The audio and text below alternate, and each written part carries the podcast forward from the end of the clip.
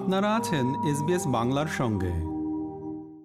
দেশে রিজার্ভের কোনো সমস্যা নেই এবং সব ব্যাংকে পর্যাপ্ত টাকা আছে বলে মন্তব্য করেছেন প্রধানমন্ত্রী শেখ হাসিনা। সামনের দিনে কোনো সমস্যা হবে না বলেও জানিয়েছেন তিনি। প্রধানমন্ত্রী বলেছেন, অনেকে এখন রিজার্ভ নিয়ে নানা সমালোচনা করছে। অথচ আমাদের সরকার রিজার্ভ রেকর্ড পরিমাণ বাড়িয়েছে। অন্য কোনো সরকার রিজার্ভ বাড়াতে পারেনি। পর্যাপ্ত রিজার্ভ হাতে রেখেই সব কাজ করছি আমরা।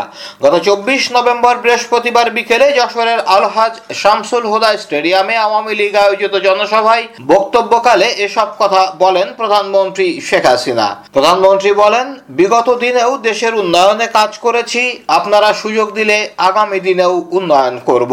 প্রত্যেকটা ব্যাংকে যথেষ্ট টাকা আছে।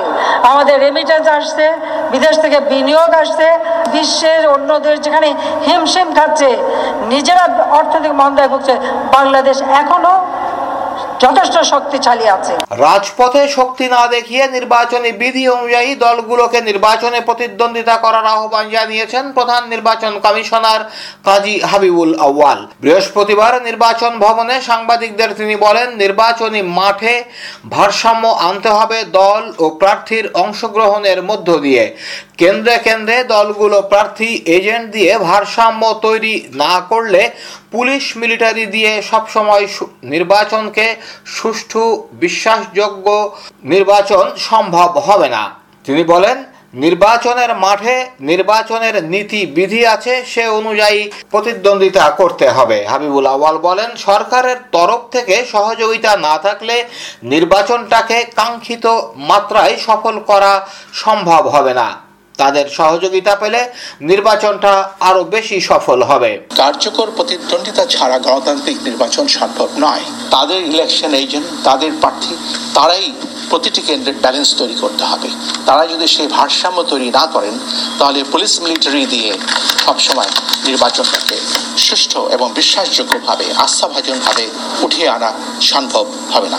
আদালত চত্বর থেকে মৃত্যুদণ্ড প্রাপ্ত দুই আসামি ছিনিয়ে নেওয়ার দিন প্রধান সমন্বয়কের দায়িত্ব ছিলেন ওই ঘটনায় গ্রেপ্তার হওয়া আনসার আল ইসলামের সদস্য মেহেদি হাসান অমি ওরফে রাফি। মৃত্যুদণ্ড প্রাপ্ত দুই আসামি পালানোর পর তাদের খরচের জন্যও তিনি টাকা দিয়েছিলেন বলে পুলিশের ভাষ্য। দুই আসামিকে ছিনতাইয়ের তিন দিন পর মেহেদিকে যাত্রাবাড়ি এলাকা থেকে গ্রেপ্তার করা হয়েছে।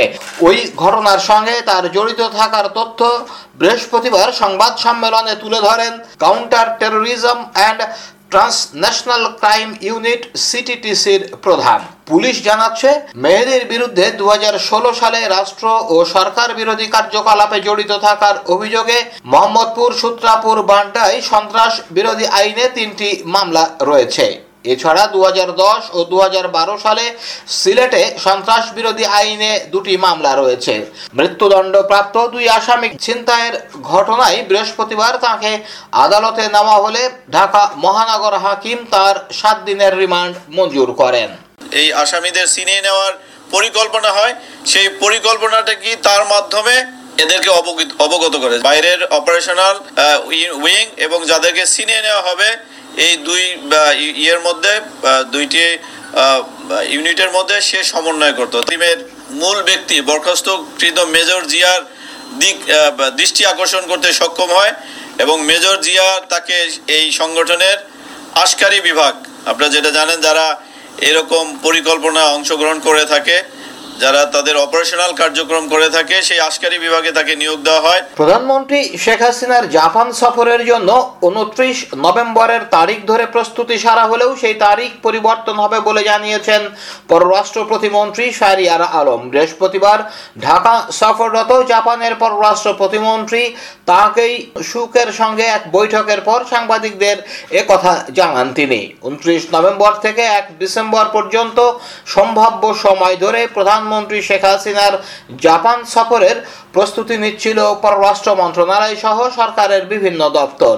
গত সাতাশ অক্টোবর পররাষ্ট্র মন্ত্রণালয়ের এক সংবাদ বিজ্ঞপ্তিতেও প্রধানমন্ত্রীর সফরের সম্ভাব্য তারিখ হিসাবে ওই সময়ের কথা জানানো হয়েছিল।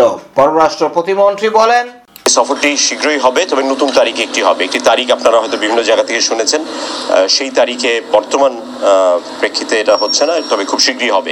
ওদিকে ঢাকার হোটেল ইন্টারকন্টিনেন্টালে এ মন্ত্রী পর্যায়ের বৈঠক শেষে এ বিষয়ে সাংবাদিকদের প্রশ্নে জাপানে কোভিড পরিস্থিতির কথা তুলে ধরে পররাষ্ট্র মন্ত্রী বলেছেন, জাপানে এখনও প্রকোপ আছে, সবাইকে কোয়ারেন্টাইন করতে হয়, শুধু কোয়ারেন্টাইন না রেস্ট্রিক্টেড মোবিলিটি পররাষ্ট্রমন্ত্রী বলেন, সবাইকে কোয়ারেন্টাইন করতে হবে। আমরা প্রধানমন্ত্রী গেলে বিরাট সংখ্যক লোকজন যান।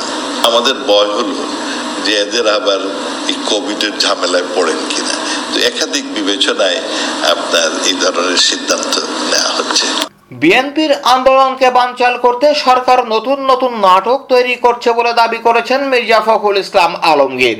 আদালত প্রাঙ্গণ থেকে মৃত্যুদণ্ড প্রাপ্ত দুই আসামি ছিনিয়ে নেওয়া এবং বিভিন্ন স্থানে হাত বোমা ফাটানোর ঘটনাগুলোর দিকে নির্দেশ করে এই দাবি করেছেন বিএনপি মহাসচিব। গত বুধবার জাতীয় প্রেস ক্লাবে নাগরিক ঐক্যের এক আলোচনা সভায় তিনি বলেন আবার নতুন নাটক দেখলাম আদালত পাড়া থেকে জঙ্গি ছিনতাই হয়ে যাওয়া। হাত বোমার মামলায় বিএনপি নেতাকর্মীদের আসামি করা নিয়ে মির্জা ফখরুল বলেন, আবার তারা শুরু করেছে পুরনো খেলা, ককটেল ফাটাতে দেখেনি কেউ, তবে মামলা দিয়েছে পুলিশ। বিএনপির বিরুদ্ধে মামলা, কিন্তু সাক্ষী কিছুই জানে না।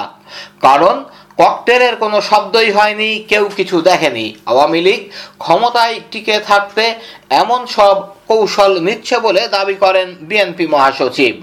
দেশের মানুষ বলছে যে নির্বাচন দরকার হতে হবে, তত্ত্বাবধায়ক সরকারের অধীনে এবং এই সরকারকে আমি খুব স্পষ্ট করে গত সবসময় বলছি, এখনও বলছি যে আমরা এই সরকারের অবিলম্বে পদত্যাগ চাই, শেখ হাসিনার পদত্যাগ চাই এবং সংসদ বিরক্ত করে মধ্যবর্তী তত্ত্বাবধায়ক সরকার হাতে ক্ষমতা দিয়ে নতুন নির্বাচন কমিশনের মধ্য দিয়ে অতীতে একটা নতুন নির্বাচন গত পনেরো নভেম্বর মঙ্গলবার সকালে রাজধানীর মিন্টো রোডে ডিএমপি কমিশনার খন্দকার গোলাম ফারুকের কার্যালয়ে গিয়ে নয়াপল্টনে দশ ডিসেম্বরের সমাবেশ করার অনুমতি চাই বিএনপির একটি প্রতিনিধি দল। শর্ত সাপেক্ষে আগামী দশ ডিসেম্বর সোহরাওয়ার্দী উদ্যানে সমাবেশের জন্য বিএনপিকে অনুমতি দেওয়া হবে বলে জানিয়েছেন স্বরাষ্ট্রমন্ত্রী আসাদুজ্জামান খান কামাল।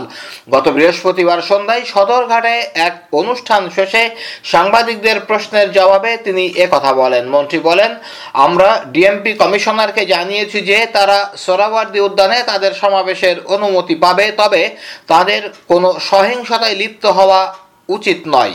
স্বরাষ্ট্রমন্ত্রী বলেন, আমরা তাদের বাধা দেইনি এবং তারা সারা দেশে তাদের কর্মসূচি পালন করছে। এরকম স্টোরি আরও শুনতে চান। শুনুন Apple podcast Google podcast Spotify কিংবা যেখান থেকেই আপনি আপনার পডকাস্ট সংগ্রহ করেন।